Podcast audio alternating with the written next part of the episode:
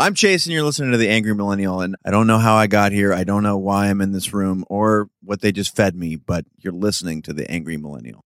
Thanks for tuning in, and welcome to The Angry Millennial Podcast with your host, Jose Rosado, and co host, Stevie Chris, where we talk to creatives and entrepreneurs from all walks of life and passions about the creative lifestyle the good, the bad, and the ugly.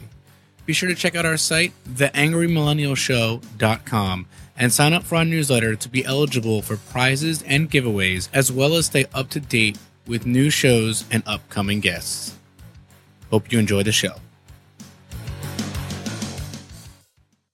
Hey guys, this episode is brought to you by Borrow Lenses. Bring your vision to life with the gear you want when you need it. Don't deplete your resources by investing in gear you may only need once in a while. Instead, grow your business by using high end gear before you can afford to own it. I know for me, for many years starting out, this is how I got the shots I needed with the glass I couldn't afford at the time. And plus, it's great for trying before you buy.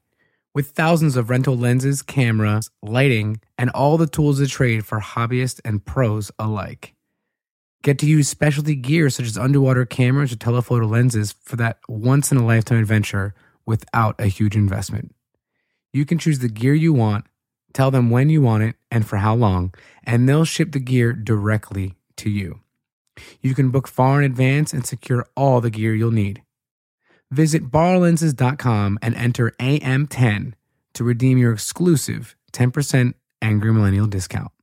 Hey guys, welcome to the Angry Millennial Show. This time we're doing something a little bit different. Usually uh, we have just a standard interview for you guys or an uh, episode with me and Jessica talking about things that have been going on lately. But we've decided to kind of switch it up a little bit and do an episode about a, a topic. And this topic, as you can probably tell, is the importance of backing up your work. So we've uh, we reached out to G Tech to partner up with this on on the episode, and we ended up getting Jeremy Cowart to come back on. So for a lot of you guys, you love Jeremy, following his work uh, and everything he stands for. Um, hope you guys enjoy the episode. And on top of that, G Tech was awesome enough to help us promote the episode by giving away an awesome G Tech drive. So what we're giving away today is a 500 gigabyte EV RAW. So it's the rugged drive. You've seen those. Um, you know, they're a bit tougher than you know usual. Uh, can take a little, bit of a beating, which is great for any of us who are just kind of you know creatives who happen to travel or uh, are a little rough on their gear, right? So I'm happy to announce who that winner is. So have you've seen? We've had lots of promotions, everything else going on that have been telling everyone about the contest. So these are people who shared the image on Facebook and liked GTech's Facebook page. So without further ado, we'd like to announce it. So the winner of the 500 gigabyte drive, thanks to G Technology, is Scott Hubbard of Tucson, Arizona. Scott's a portrait photographer who does amazing work. So go check out his stuff at scotthubbardphotography.com. That's Scott with two T's and Hubbard with two B's. So, without any more further delay, let's get on with the show with the one and only Jeremy Cowart. Enjoy. What's going on, AM Nation, and welcome to the Angry Millennial Show. Today, we're going to be doing things a little bit differently we're going to have a topic driven episode regarding the importance of backing up your work, featuring some of the amazing products over at G Technology. Now, if you haven't heard of them, welcome back from under your rock. That's the first thing I'm going to say. G Tech is a content management systems company specialized in external storage products designed and marketed for us, for the creative professionals, you know, photography and, and AV markets. So today, we're going to be chatting about all the reasons why creatives should have a solid backup system in place, which they constantly look to update every so often. So, a big thank you goes out to G Tech and partnering up with us on this episode, along with our previous guest, Jeremy Cowart, coming back on the show to chat about this often poorly debated topic within the creative industry. So, Jeremy, first off, thanks for coming back out, man. Absolutely. Thanks so much for having me. No, of course. So, you know, to start this off, let's let's quickly chat up. You know, from the last time we spoke uh, at Photo Plus and our launch last year, uh, what's been what's been kind of going on with you? What's been new? Man, uh, a lot. Um, um, I have my career ADD as usual, but uh, yeah, I've been shooting a lot. Um, this year, I have been focusing a lot on my online platform, SEE University, where I teach photographers everything I've learned to date. Mhm. Um, but then I am right now working day in and day out on building a hotel chain from scratch. oh, that's right. That's right. I've seen that where it's kind of like a Airbnb with like a, you know, but like a, a kind of really uh, community aspect being encompassed. Well, it. it's definitely not an Airbnb. It is a brick and mortar hotel. oh wow, Yeah, like a real hotel. ambitious. Wow. Yeah, like a real hotel. Uh, but everything in the hotel will be connected to causes and nonprofits. So by staying there, you are quote unquote changing the world in your sleep. Wow, that's cool. That's Yeah, awesome. It's So exciting. do you guys have a, a name for it yet or anything like that? yeah, it's called the Purpose Hotel. Purpose Hotel. That's awesome. I'll definitely have to check that out. That's Well, great. Thank you. Thanks. No, that's great. And I mean, for anyone who who you know who doesn't know you, you know, honestly, I've known you for years, and and hearing this in my head when I, I remember when I re- reading about it, it- when I saw it, I go, that totally makes sense. Like that's totally Jeremy. Yeah. So for anyone who doesn't know, tell us your story. You know, like who's Jeremy Cowart, and and take us back, man. Like take us back and and into how you know you got started in the industry, to kind of all the way up to now. Yeah, well, if somebody wants to uh, to officially watch my story, there's a 25 minute video on my website at jeremycowart.com that has full graphics and the whole deal involved. Um, but to recap uh, that story, I won't go. I won't tell the 25 minute version of it because it's online. But yeah, I'm uh, I'm from Nashville, a little suburb outside of town, and I grew up uh, really pretty ADD, kind of an artsy fartsy kid. Uh, not really great at any academics. Didn't make good grades, so just kind of flew under the radar growing up. And um, it wasn't until you know college I wanted to be a painter, but my parents encouraged me to study graphic design, so I did that. And I graduated and worked as a designer for a few ad agencies, and then kind of finally went out on my own and, and started my own design company.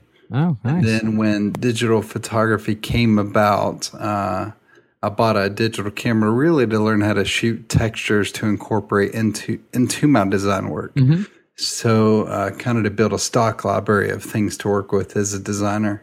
Mhm. And then um, that kind of made me fall in love with uh, the camera. And so I started shooting friends of mine who are musicians, uh, buddies in town. Then they would get signed to a label. Then the label would start hiring me to take pictures as well. And so it was all kind of a very accidental, organic process of me Right. falling into photography.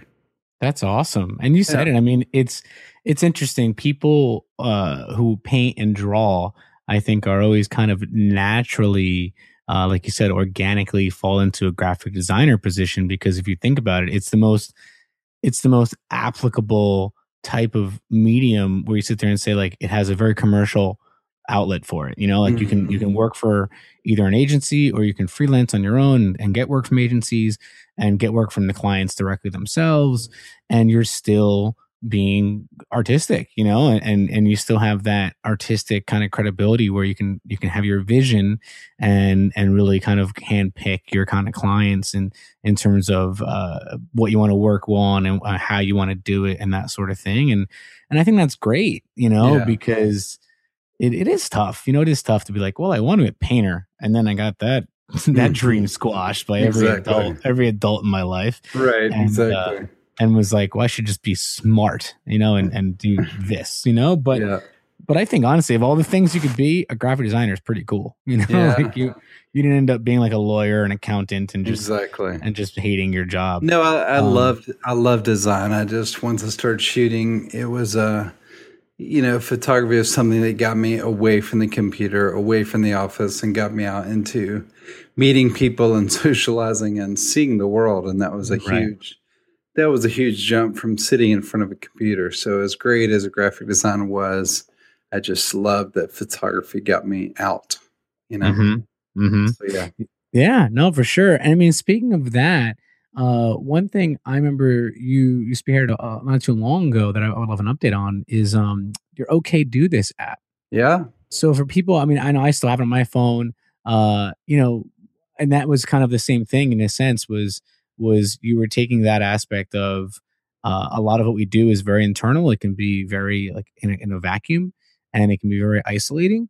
But in a sense of bringing bridging like the community aspect of say like an Instagram with you know a more active, okay, let's do this type mentality Mhm. where people kind of um well I'll, I'll let you kind of jump into it and then tell me uh, uh what if that's still around what what kind of the whole process is and that sort of thing with uh with that Yeah, I mean, it was ri- originally designed and still designed to kill creative block because I feel like on Instagram, you know, we tend to just recycle each other. We tend to uh, shoot the same things. Um, it, in the beginning, it was sunsets and coffee, and you know, and then that mer- now these days it's all like how many mountains and photos of trees and photos of winding roads and Right. photos of you know the small person in the vast landscape like it, there's so much of the same images we're seeing on instagram so the goal for OK Do This was really to stir up um, your creative thinking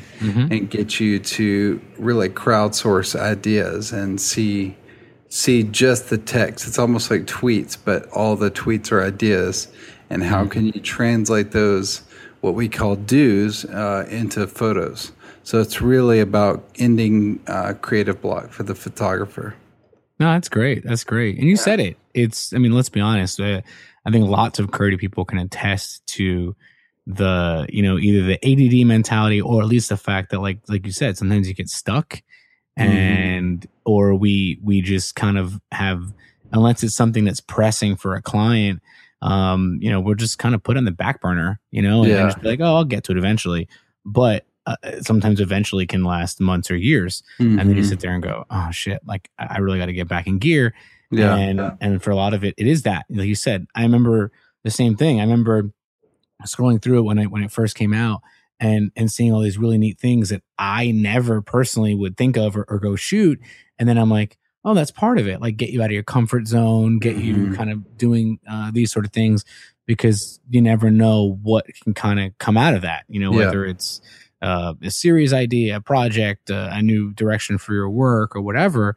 It's great. You know. Mhm. Um, so you know, switching gears a bit, like most people in industry, right? We're a great mix of either the engineer type nerds, right, who love learning how a camera works, right, Mhm. and then the artsy types who just love to make art and are more fascinated with kind of the end product than than how it kind of all came about with the inner workings of the camera.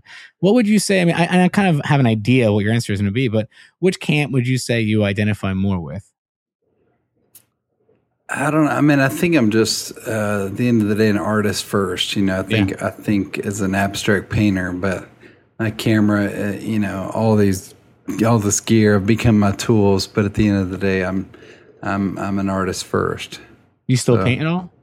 I do actually, uh, in a in a weird mixed media kind of way. I've been doing a Oh, lot cool. of. Uh, I start on on paper with pencils and pastels, then that moves into Photoshop.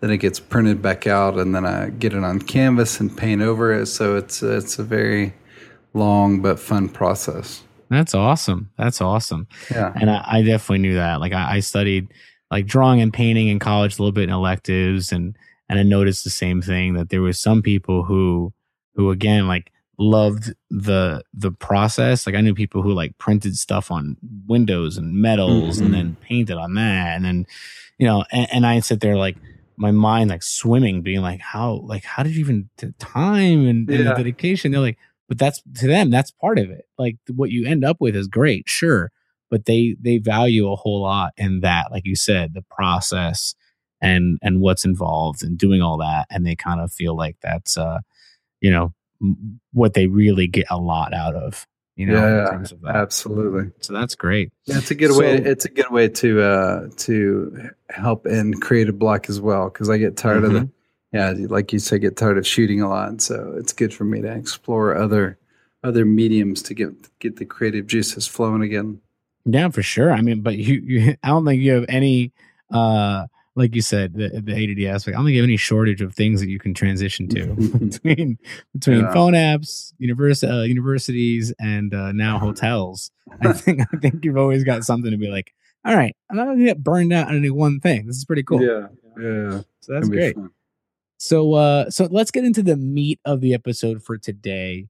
Um and and like we said, it's is about the importance and how important it is uh to back up your work, you know, for creatives especially who who make art a career. Um you know, it's it's something that uh, some people honestly it's one of those things that no one likes talking about Yeah, oddly enough it's true. and then and then when you when you kind of like have these open conversations with people some people that you thought had their shit together you're just going like wait what like you Mhm. know uh so it's kind of on par i feel like with with the way some people value their work and their rates and Mhm. you sit there and go like oh i thought you were at x number like way higher and they're like oh well you know i i'm just i just i stay busy at this number and i'm i'm okay with it and i'm like mm you know but so people always think they have it under control, but if you really think about it, they're usually undervaluing, underselling themselves. Mhm. So, first off, two stories of people who kind of like failed to realize how important having a well-rounded backup system is, and we'll go into a little, a little bit later. Is one's the, the nightmare, uh, nightmare car break-in, and then the other one's a, a house break-in. Um, but like I said, we'll, we'll go into that in a bit. But it, for me, what we really would love to make this episode be is kind of like an, an informational walkthrough as to like various ways you can set up a backup system, you know? Mhm. Uh, so I know years ago, um, there was a video I remembered um, uh, that Chase Jarvis did. Right, Yep. he's a good friend of yours and a previous Yeah. guest of our show, uh, episodes uh, eighteen and nineteen, and he has a system for backups that uh that we'll you know we'll link to it for people to check out in depth uh, in the show notes. But it was it was really interesting because he highlighted all G Tech gear. He had a server based system, and he had like OCD style backups both as he's shooting and at the end of every day on set. Which I mean, do, do you remember that video at all and that kind of thing? It's been a long time, but yeah, I do remember seeing that. Yeah, and then just remember being like, my mind was blown at the time. Yeah, you yeah. know, and uh, and I I remember just like even the server base, the way he did everything that uh, was so interesting. So tell Yeah. me, when did when did G Tech become your kind of go to storage source? Well, it's funny because I had used other brands before, but I always remember seeing G Tech in Apple stores and all the people, kind of the pros I admired and the people ahead of me, everybody was using G Tech. And so for a long time, I had often wondered, like, what's the deal with this company? And I, Right. and I figured, and I mean, it felt like they were the, they were the BMW. And at the time when I was getting started out, and I didn't know if I could afford it, so I'd buy whatever cheapest brand I could afford. And um, and sure, sure enough, uh, I paid the price for that because I I lived in an apartment. I don't know if the electricity was wasn't that great, the connections, but I had so many drives go bad, it was insane. Really? Yeah, so many different brands, and um, and then when I switched to G Tech, truly, uh, true story. I've I've never had a single G Tech drive go bad on me, and um, and now I mean, gosh, I can't even begin to describe my love for my for my 64 terabyte uh, Thunderbolt drive. It's like a, it's a Oh freaking wow, freaking beast that's sitting right here on my desk next to me. It's like my little baby. that's awesome. That's awesome. So you know, tell me, um, let's chat a little. Like, what what do you think different? Because you, like you said, you've you've gone from the meager beginnings, like a lot of us do, right? Um, you know, saying that it's it's for us, it's okay. All I can afford is maybe one, um, you know, desktop backup drive, and and that's it, or maybe one portable drive for our laptop, and that's it. Um, but you know, let's let's go through a couple different you know kind of uh, systems and and tell me what you think because you've kind of been like you said you've you've kind of come up from from being a graphic designer foremost and and just dabbling in photography for your for your you know plates and and your archive of stock photos for for textures to I mean, like we all know, one of the foremost photographers in, in the industry. So let's just say, like, you know, what what do you think would be a great system for like a one person solopreneur who's shooting portraits around town as of families, senior portraits, and, and, and kids, and that kind of thing? I mean, I I think you have to have have to have your data in at least two places, both and physically separated. So. Mm-hmm you know, at your house and at your office, or at your house and at a parent's house, um, whatever that might be, because you mm-hmm. just have to. I mean, I can't tell you how many stories I've heard of people's cars getting broken into, and they had their drive, they had their work on their computer and their hard drive, their external hard drive, or both hard drives, you know, were still in the car. So mm-hmm. still everything they had was stolen. Um, mm-hmm. Or same thing could be said of their house. Somebody broke into their house and stole both hard drives. Like you have to, you know, it could be a fire, it could be so many things, but you have to back them up uh, in multiple places, two or three, and definitely different locations. Yeah, no yeah. So, and that could be, you know, 500 gig drive. That could be a terabyte. It could be five terabytes. Whatever you need, but it just has to be at least two in in different locations. Yeah, yeah, and and you know, it, like you said, it, it's that's something that you know uh, we we're to go into, and, and you bring it up, and we'll kind of jump in. Is you know one of the things that you know we we mentioned earlier was just that you know the part where people sometimes forget when you think of backing up their work, right? And let's just say even with GTech, you know, we we say, okay, you know, you have this drive at your office and this drive at your home, uh, or your studio in your home, or something like that and and and but a lot of people kind of forget about the offsite backup. So even beyond all that, because those are two buildings that unfortunately could mm-hmm. flood, fire, would break in, whatever. Um, you know, because like you said, the two things that I I thought about were two instances that you may have seen that got on like the news that mm-hmm. were one woman who who maybe should have known better. Um, or I should say, one woman who didn't know any better was uh, a young woman who was uh, in like the kind of Midwest and was shooting a, a, bunch of different stuff, you know, weddings and newborns and portraits and stuff, and kept everything in her trunk. Like yeah. forget forget just to drives. like we're talking all the camera gear, all of the you know uh, lighting equipment, and all of her um, backups. And literally, the worst part was at that time, her learning her learning uh, lesson was that she had all of her stuff still on the card. She didn't even um, dump it and then think to back it up because she didn't know any better. Yeah. And then she's on the news crying, telling these people, hey, listen, keep the gear. I don't care. Please just send me back the memory cards. Mm-hmm. And it's like, that's horrible, you know? Yeah. But again, that's someone who just didn't know any better, you know, and hopefully they learn from it. And then there's another woman that was on the news uh, around that time that should have known better. And she was a like a 30 year working photojournalist and she had all of her stuff backed up on drives and over a course of 30 years you can imagine the archive of images to the point where she actually had a um like a filing cabinet in her home mm. that had all of the drives stored in there and and it was it was crazy because someone broke in and stole them all I mean, that's no easy task, right? Wow. And you sit there and go, wow, that person was really, uh, you know, motivated, right? But what sucked is she she had them backed up, but she didn't have an offsite backup. Right, exactly. You know? And then you sit there and be like, nowadays with services like, you know, Black Backblaze, Crash Plan, all these other ones, like it it's so hard the art to argue against like these subscription based plans. Um, you know, versus like setting up your own. Because I know like Michael Grecco we had on and we were chatting. He's a big backup proponent, and he has like dedicated servers in like storage units and different places. And hearing that, I know, hearing that, I was like, that's insane, yeah. you know. And uh and it's I think now, my, think about the way the landscape's moving for a lot of things. It's all subscription based, you know, mm-hmm. from from streaming video to um, you know, even like Patreon, where we have people who can who can sign up to support artists you like, you know, and that kind of stuff. That it's it's really kind of hard to argue the whole like how much is your time or peace of mind worth to you, you know? And and I mean, what what do you think? Do you think a company like GTech eventually may serve like both sides of the fence, or have offsite systems taken more of like a a B two B route these last few years?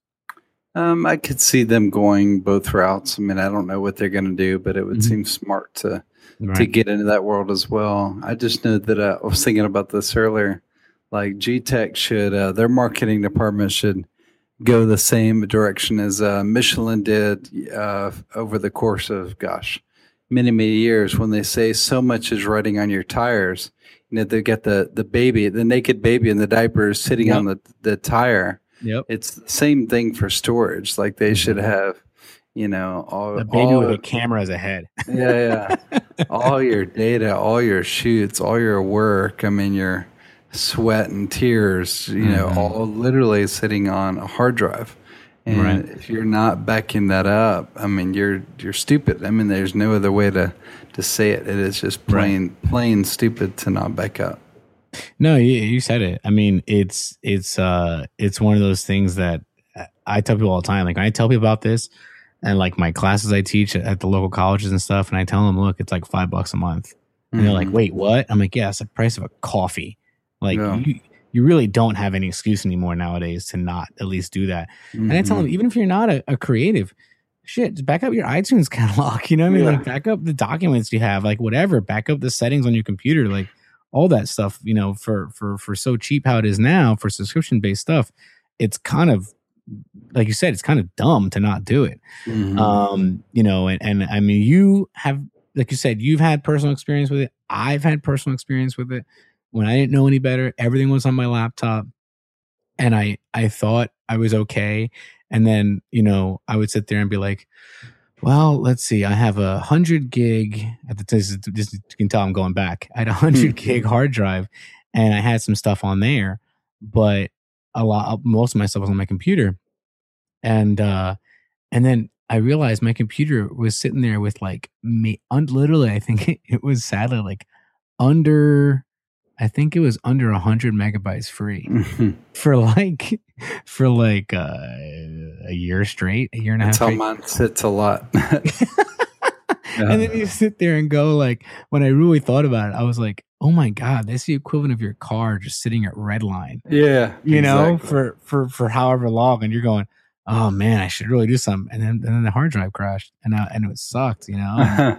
I lost clients, I lost money, Oh, I man, lost. you know, it was- yeah, it was it was really hard, and the Yeah. worst part was, um, I mean, like anything else, I didn't shoot weddings, thankfully, at the time, but it's that it was that kind of thing where it was like stuff you couldn't reshoot, you know, events and other things, and and uh and it was really tough. And I remember one client was like kind of chewing me out, rightfully so. And they said, you know, I'm not even mad at the fact that we can't run this ad and use your photos that I love. It's the fact that you should have known better. Hmm. And I, you know, and, that one hurt because when they said that, I was like, you know what? You're absolutely right. You're absolutely right. If I'm a professional taking money for my Yeah. service, I should have taken more better care of your of your data. Mhm. And uh and it was it was a hard learning lesson.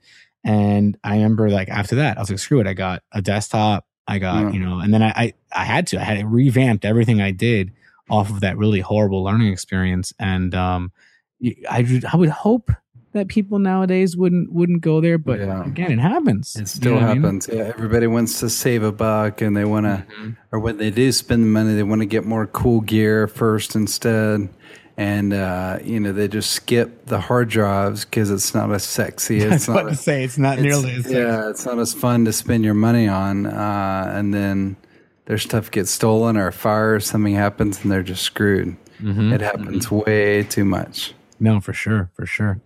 So, you know, tell me, uh, how how do you kind of prolong the shelf life of your drives, or even feel like you need to? I know you said you never had an issue with any of them, but like every couple of years, do you replace the drives in your setup, um, just from a, maybe a, a capacity standpoint or anything like that? Um, I'm not too. Yeah, I mean, I'm not too specific with all that. I mean, my 64 terabyte drive is sitting here right now, and it's fairly new still. Mhm. It's probably got about 35 gigs, uh, terabytes full, and I've got a backup of this one at my house uh, with everything nice. else on it, and then multiple drives are scattered about with lots of other information on them. But the main two are kind of, and I would really need to get a third and a, in a, you know, I don't know, security box or something. Yeah, um, yeah, yeah. Because I even with two, that's probably still cutting it too close. Um, but uh, having one at my house, one at my office, that definitely makes me feel a lot better. Mm-hmm. And I literally will take this thing home and buckle it in my car like it's a child. You know, put the, wrap awesome. the seatbelt around it and uh, yeah, take yeah. it take it home and back it up. It takes a long time to back it up, probably. You know, overnight, sometimes a couple of days with that mm-hmm. that much information. Yeah. But I just have so much peace knowing knowing that's finished and everything's uh, backed up like that. Right, right. How how often do you end up doing that? Um, try to do it at least once a month, but usually nice. uh, or every couple of weeks.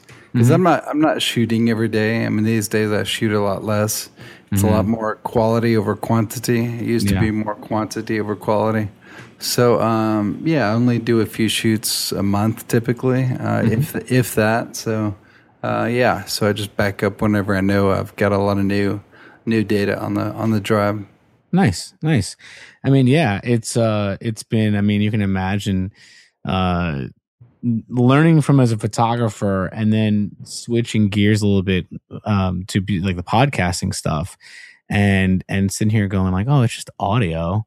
Like it's not as mm-hmm. big as, you know, photo files or PSD files. Right. But, you know, then you factor in like, you know, the the you know GarageBand files if you're editing in GarageBand or whatever mm-hmm. else, and and those all add up, and then you know all the people we've talked to. So already I've had to um, you know kind of realign the the system workflow that we have uh, for the show for the same reason. You know, like every yeah. time we record, uh, what if, if I'm like on location with someone before I even leave, I'm backing up in three places, mm-hmm. and and knowing okay it's in you know it's it's offsite and then okay it's it's on this computer and then it's on this you know uh, backup drive and then that's getting back cloud.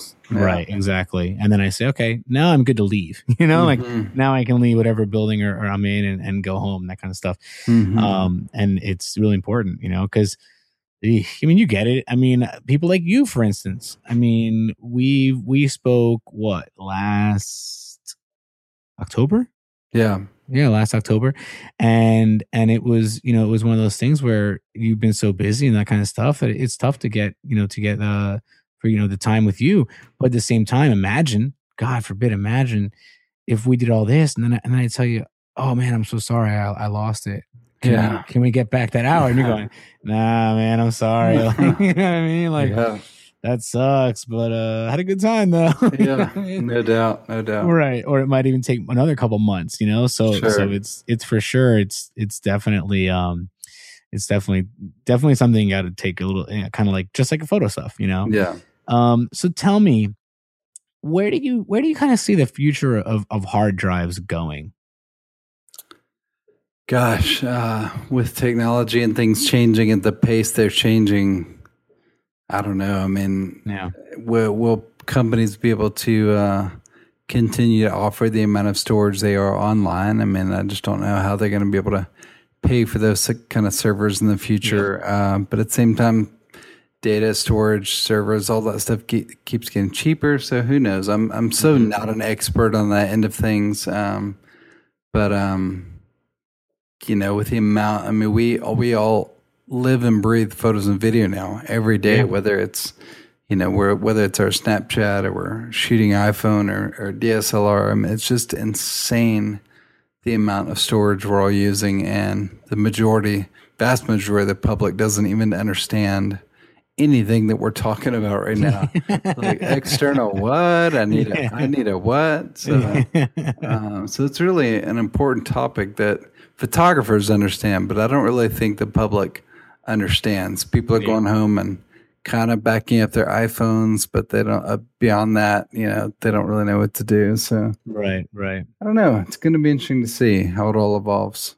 Yeah, like you said, I, that's the one thing I'm wondering as I sit here and go like, with all that stuff, like you said, getting cheaper and and getting you know bigger drives and and all I think about is like I always think of like Facebook Can you imagine what their servers must look like? It No. must be literally like like an underground, like uh uh kind of like a a, a missile silo of, So of servers. I have a story on that front, and Yeah. uh, you're exactly right. I got invited uh, a few years ago to um, I forget the name of the building. It was in Las Vegas, Mhm. and I we pull up to this building, and they're literally Hummers all around the building, black Oh, it looked like we were it looked like we were pulling up to some government building, Yeah, like um, NORAD or something like that. Yeah.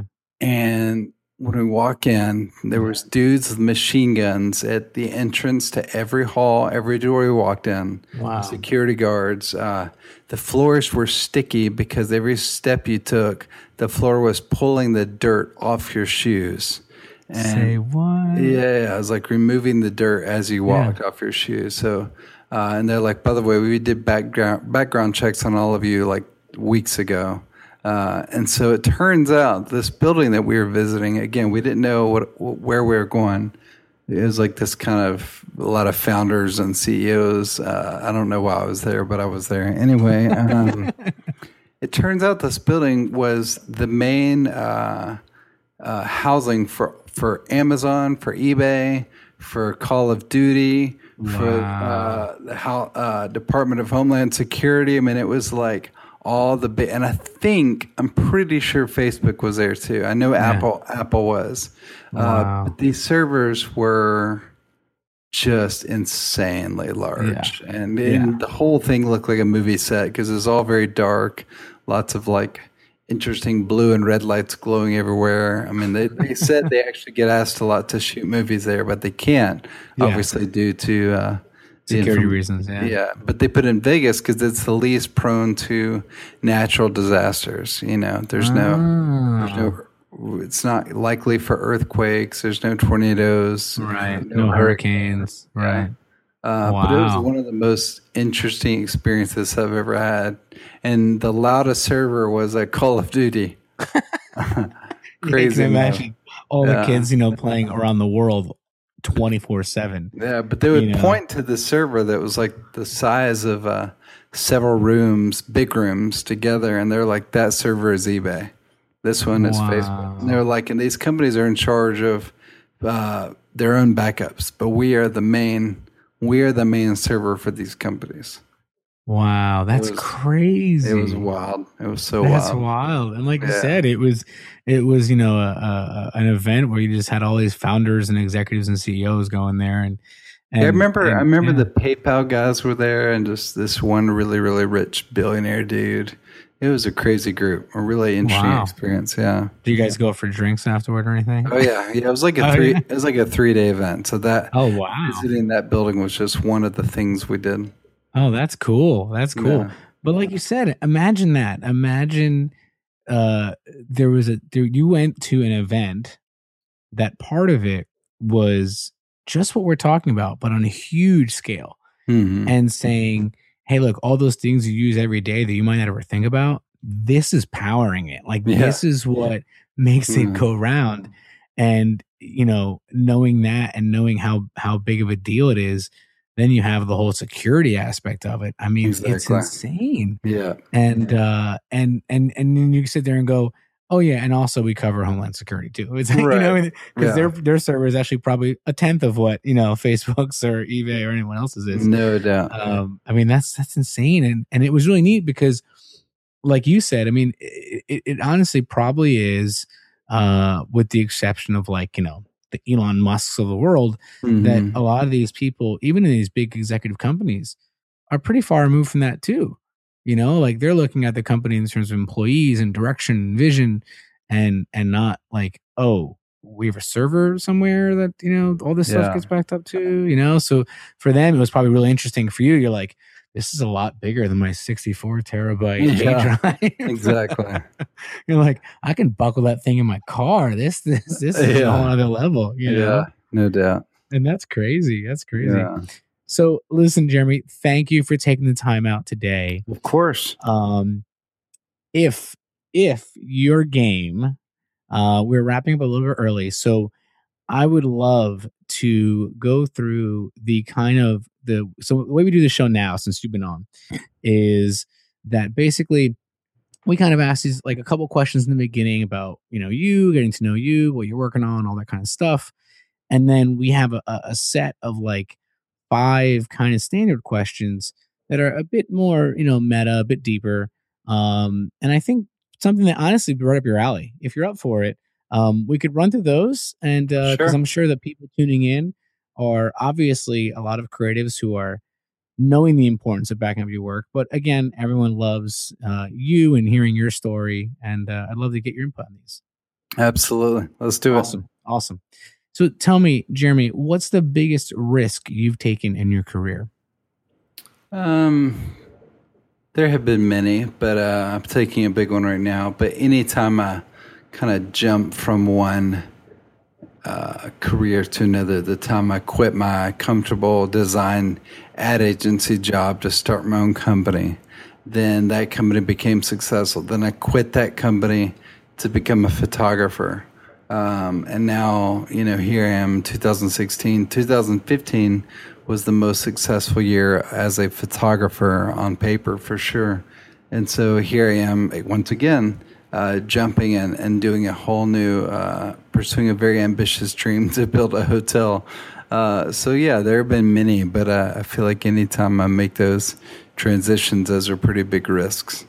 No, for sure. I mean, and you said it. I mean, you, it's uh, it's an interesting thing. I mean, uh, thinking about uh, the way things trend, right? So we talked about you know the way technology is going and the way you know um, apps work and and the way we even we we socialize. I mean, if you think about just in the last few years, you've had uh, like you said, a graphic designer position, then or then your own thing, then your photography, and then even in that, you had the OK Do This app. So you launched a mobile app, and then you know you kept going with your um, you know photography always in the background, and then you had you know SEE University, and that was a, a, kind of digital offering. And then Mhm. now you're you're going a complete opposite direction, and you're going old school with a brick and mortar hotel yeah. you know and i think that's so interesting because like i mentioned in the beginning the first word out of my mouth was oh like airbnb and you're like mm, mm-mm.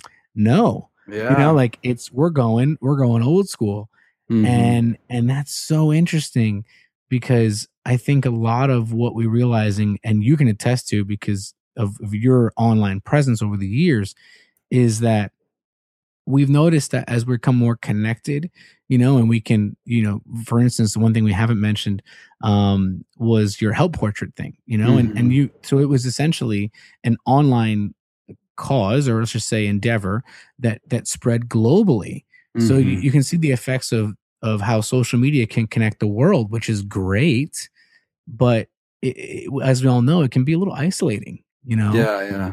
and and uh and hyper connectivity can also be kind of just very uh, can can really kind of separate us a lot and and the one thing i noticed was through doing this podcast was that we were doing a lot more face to face you know we Mhm. were going to these you know like where we met we were going to you know uh expos and conferences and shaking hands and meeting people and to me it was so much more fulfilling and better yeah. than a tweet or a Facebook, you know, just you know, looking on someone's Facebook or LinkedIn or email or phone, even phone call. And and it was it was great. And like you said, I mean, now you're you're doing a brick and mortar. I think that blows my mind. yeah. You know, um, I can't because I'm sure like that's oh my god, that's so so huge of an, of an endeavor um, that you're undertaking. But like you said, it's great because a lot of people uh, can attest to this that if you're not uncomfortable, Mhm. right, you, you can't be successful. You know, Oh, yeah, and Uh, yeah. I, lo- I love, I love that uncomfortable feeling because every time I pursue these things, I'm covered up in terror and fear and panic and nervousness. But, uh, but I learn so much every time I do it, and I think that's why I keep trying new things because I Uh-huh. get bored with, I get bored when I learn something and can keep repeating it. So I go out and challenge myself again and try to figure something else out. that's great. That's awesome. So, Jeremy, you know, that, like you said, that's great. You know that that you're always trying to learn and you're always trying to push yourself. So, what's name your biggest fear creatively? Um, biggest fear creatively.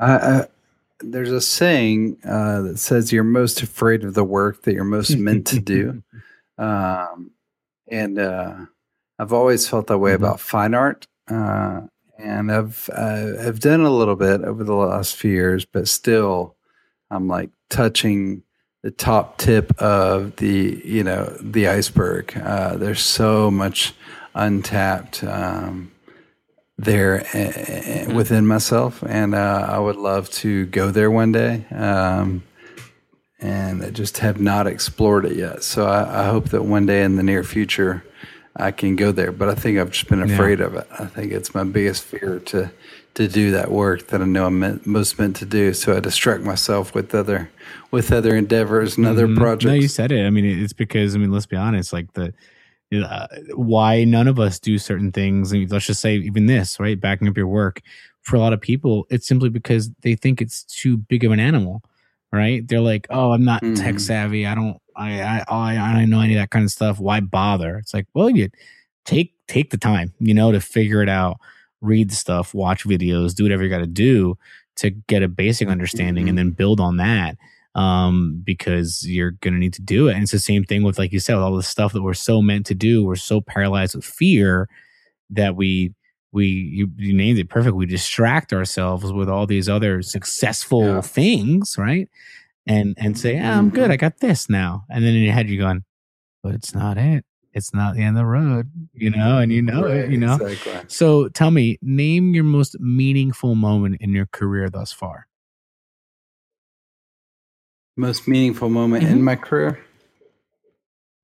Um, let's see. Uh, probably. Uh, I mean, there's so there's so many uh, for on different for different reasons, but one that comes to mind is uh, the first. Um, uh, first time we did Help-Portrait, um, I, I didn't know what would come of that or what it would, how people would respond. But I just remember for two to three weeks, there were just stories pouring in from all around the world. First of all, we didn't know if anybody would do it. Um, we didn't know we didn't know if people would even respond and engage their communities. So I'll never forget that you know that first night that the stories started coming in. You know. Five countries participated, 10 countries, 20, 30, 40 Wow. uh, almost every American state. The first time we tried, there were people literally across the country in every state nearly uh, participating. And uh, so it wasn't just the numbers, but it was just the overwhelming amount of stories and details and people crying and communities coming together. It was just like, Yeah. whoa. You know, it was just one of those insane moments that you can't ever forget. No, you said it. I mean, it. And I remember when when I heard about it and, and your work and everything you were doing at that time, I knew then, you know, same thing. It was like it was so ambitious, but at the core, so relatable. You know that that mm-hmm. everyone could could see the the good in it and could see the benefits and and just wanted to to be part of it. You know, and and that was that was really great because like a lot of things we do people think it's a boys club and you got you know in reality it's Mhm. it's very inclusive as well but you know Yeah. uh that with what you did with Help-Portrait even more so was even more inclusive that everyone could be involved and uh, and and Yeah. was you know so that's pretty great so On the opposite end of that spectrum and i'd love to hear your take on this because when you hear the one word i'm going to say you're going to totally get it but name Mm-hmm. the biggest regret in your career Um, that's a good one too. Um, a lot of regret. I hate it when people say I have no regrets because because it's almost like saying I've never made a Right, mistake. right. Uh, of course, we made mistakes, and of course, there are regrets. Um, I'm just trying to name one specifically. Uh, I mean, I went into debt when I first Mm. started to buy all my gear. Um, so I don't really regret it because that that was that enabled me to get the gear and to do stuff. But I mean, now of course, I'd encourage people to try to pay cash and don't go into debt. Um, so going into debt was a regret, but it did end up getting me on my Mhm. feet and got me, um, got me started, and I was able to work because I had labels hiring me before I even had any gear. shit. like I, my career, my career was so the opposite of everybody Yeah. else. Everybody else buys the gear and then tries to find Right, tries to work where I had the work. Yeah. Yeah, I had the work before I had the gear. Uh, see, I was like, oh crap, I got to go just buy buy Yeah. everything so I can keep up with the with the demand. Um, so uh, other than that, I mean, I know, like I said, I know there are many. I'm just going blank. It's almost like people when people say, "Who's your favorite person photograph?" I'm like going through the Rolodex of all the. I'm like, can't even remember who I photographed. um, so yeah, regrets are a good one. You know, there's always certain relationships you wish you'd have handled better. Mhm.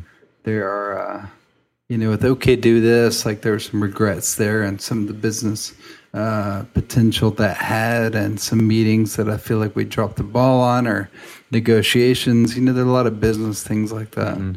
Uh, so yeah, it could be a lot of things. Nice, nice, and I, I, I appreciate the fact because a lot of people they you know they look at it like uh, their their answer as well. Uh, you know, I don't really believe in regrets. I believe everything's a learning experience, and, and that's the same thing. To be sure, it's it's just a different way of looking at it. But um, you know, some people like I, well, you brought up something that honestly no one's ever brought up before was relationships. You know, Mhm. and because I think that's something that I think a lot of people, whether it's business or personal or whatever, that's a big one. Like I wish I held, I wish I, I, you know, handled that friendship or that relationship differently. And uh, Mhm. and a lot of times, sometimes, unfortunately, so like you can't take it back, you know, Yeah. uh, and and always sit there as, and, and wonder, you know.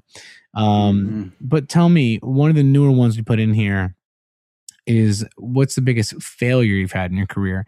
And in that sense, it, kind of like what you said about, you know, uh, regrets is that you just look at it like you're owning up to the fact that, all right, I, I fucked up, you know, like I made a mistake. Mhm. It, it could be one of the, and what I hope is like one of the most like, ooh, that one hurt. Like that wasn't just a learning lesson. It was embarrassing. It was this, it was that. And if, if you can think of anything, great. And, um, you know, that way again, it's just a way of think of telling people, Hey, listen, like even, even Jeremy Cowart has done wrong, you know, and, Yeah. and people, people do stuff that just doesn't work. Uh, if it's a timing issue, if it's a, you know, a, a, a, market kind of issue or whatever, it just, for whatever reason, it just didn't pan out. Um, but it's how you kind of work from that and learn from that. Yeah, it's hard. It's hard to separate failures from regrets. They kind of do go hand in hand. Mhm. But um, you know, I don't. Okay, do this uh, was a huge success for me in terms of how much I learned Mm-hmm. and the business experience I gained, and it's still out there, and it's still got an audience, and people are using it. But obviously, it never became the next Instagram. It never became the next Facebook. Uh, but I've, and I used to be really hard on myself about that because there were some definitely some early business things that we should have handled better. Um, but at the same time, it's been really comforting to see all these other social networks that just can't compete either. I mean, even Google with their Oh, gazillions Plus, of right. dollars they have, like even Google can't make Google Plus work.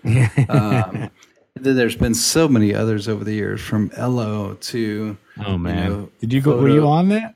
Oh yeah, I was on that loan. There was a photo photo with three H's. There was there's been so many that we all try. And Right. um I mean at the end of the day, there's Twitter, Facebook, Snapchat, Instagram, and not much else, you Right, know. yeah. So uh, I'm proud of us for trying as hard as we did, and in fact, I think we'll still keep uh, toying with it and playing with it and trying to make it better. Uh, but uh, but yeah, I guess that would be kind of considered. I guess a lot of people out there probably consider it a failure since it didn't blow up. But if you look at it today, if you download it in the App Store, gosh, it's such a gorgeous interface, gorgeous usability, uh, and way honestly way ahead of its time. In fact, uh, the latest Instagram update truly uh, looks so much like our app has looked for a long time. Yeah, You know, there's just there's just things that uh that we we were ahead of our time on. So um anyway, that's about all I got there. no, Yeah. it's great because you said it. It's it's. uh I think that's something that even like entrepreneurs, period, nowadays struggle with is is being looking at like outwardly and saying, I want to be the next Zuckerberg. I want to be the next. I want to make the next Facebook, like you said, the next Instagram. But I mean, another way of thinking of it is they are that, and they're already Mhm. there. So Yeah. why bother? You know, Yeah. like like there's no point. And I, I, I would argue that that's that's something that you're learning Yeah. and, and directly applying to your new hotel. yeah, for Because sure. You could have been the next Airbnb, Yeah. but you're like, you know what? That's Airbnb. I'm gonna go Yeah. a different route. Yeah. And and there's it's kind of like just like I know I hate to say it's so cliche, but like Apple says, like be different or think different. You know, it's the same Mhm. thing. It's like you can try and be the next X thing, but if it's already out there and it's pretty huge and successful, just Yeah. do something different. You know, just and just be unique and and and you'll you'll be fine on that respect on that front exactly. because you don't want to be compared to look at like Chase Jarvis. We had when we had him on, you know, I asked him, I go, Camera Plus, did that hurt? You know, like realizing you Uh. made Instagram before Instagram and then you just didn't take advantage. And he goes, Look, I left a lot of money on the table and it is a hard lesson. He's like, but again, I learned from it in the sense of like now he considers himself just like me and you, like a, a hyphenate, you know? He's like, he's embracing the fact that he's got a bunch of different things going on. Whereas before, um, he, you know, he said that it was, you know, he, he was like, oh, I'm not a developer. I'm just a photographer. I just Mm. kind of didn't do it. yeah, yeah. So Man. for the last, yep, sorry. He, he was way ahead of his time with that app. There's no doubt. Yeah. And uh, yeah, that was that was an interesting journey to watch. Yeah. So Jeremy, I know you got to go. Uh, again, thank you for taking the time out. The last one we got, and then let you out of here, is uh, if you couldn't share your work with anyone, not your wife, not your kids, uh, would you still create your art? That is such an interesting question because I've always, uh, everybody's got their own definition of what an artist is. And I've Mhm. always had my own internal definition that I don't think I've ever uh, verbalized, but uh, I've always thought that an artist is somebody that would still be creating if no one could see it. If no Yeah. one ever saw it, if there's no social media, no art gallery, it's just if you if you were the only person in the world, like Will Smith in whatever movie that was, I am legend. Yeah. yeah, yeah. You were still painting, you were still creating, you were still whatever. Like that to me as an artist, like somebody that literally has to get it out of their system. Um, and so I guess I'm thrilled to say that, yeah, I would be. I would still be doing something. I don't know what that would be. Um, Right. but it's just how I've always worked. I mean, even from day one, before I knew uh, what art was or photography, I've just always been a person that had to had to create and express myself. That's awesome. Well, Yeah. listen, Jeremy, thank you. Yeah, Thank you for taking the time, coming back on. And uh, it's great, been great catching up with you and uh, and chatting about all the stuff we have. absolutely. uh, I I appreciate you having me on again. Means No, of course. I think we'll probably see each other again at, at PhotoPlus later this year. You're going to be there. That's a good question. I hope so. There's a lot going on, but uh, yeah, I should be there. Okay, cool. All right. Well, if we don't see you before then, uh, have a great one. All right, man. You too. All right. Take care. All right, bye.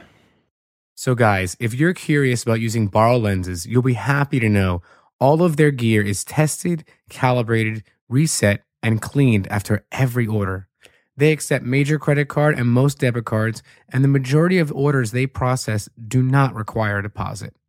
They love it when their gear gets to travel worldwide, but you have to promise to share some photos when you get back.